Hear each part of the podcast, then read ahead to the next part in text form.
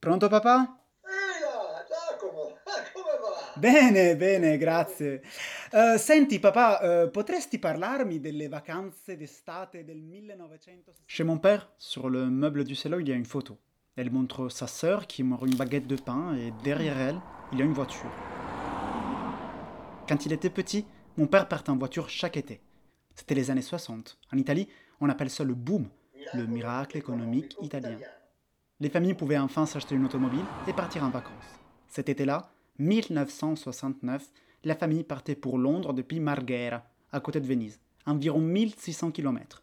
Ils partaient à 5. Mon grand-père, ma grand-mère, ma tante, mon père et une tante éloignée, dans une Fiat 850. C'était une petite berline familiale 4 places, à l'intérieur austère, avec un tableau de bord en fer sur lequel ils avaient mis un autocollant Papa, roule doucement.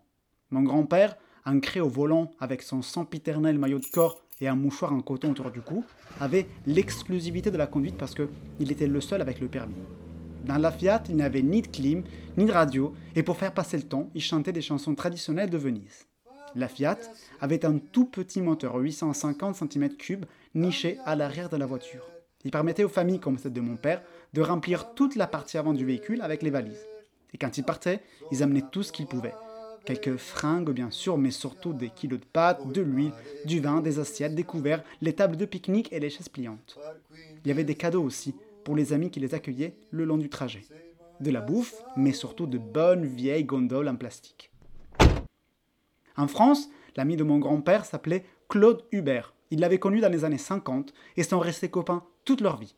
Claude, que toute la famille appelait Claude Hubert. Vivait avec sa femme Félicie et ses trois enfants en banlieue parisienne. Lunettes épaisses, rouflaquettes, béret, pull à col roulé, clope au bec. C'est un peu le français qu'on voit dans les archivines. Sur la route pour Londres, Claude les a accueillis chez lui. Après trois jours de voyage, il a ouvert le pinard, puis, dans la foulée, ils sont allés voir la tour Eiffel, ils ont pris une photo tous ensemble et ils sont rentrés.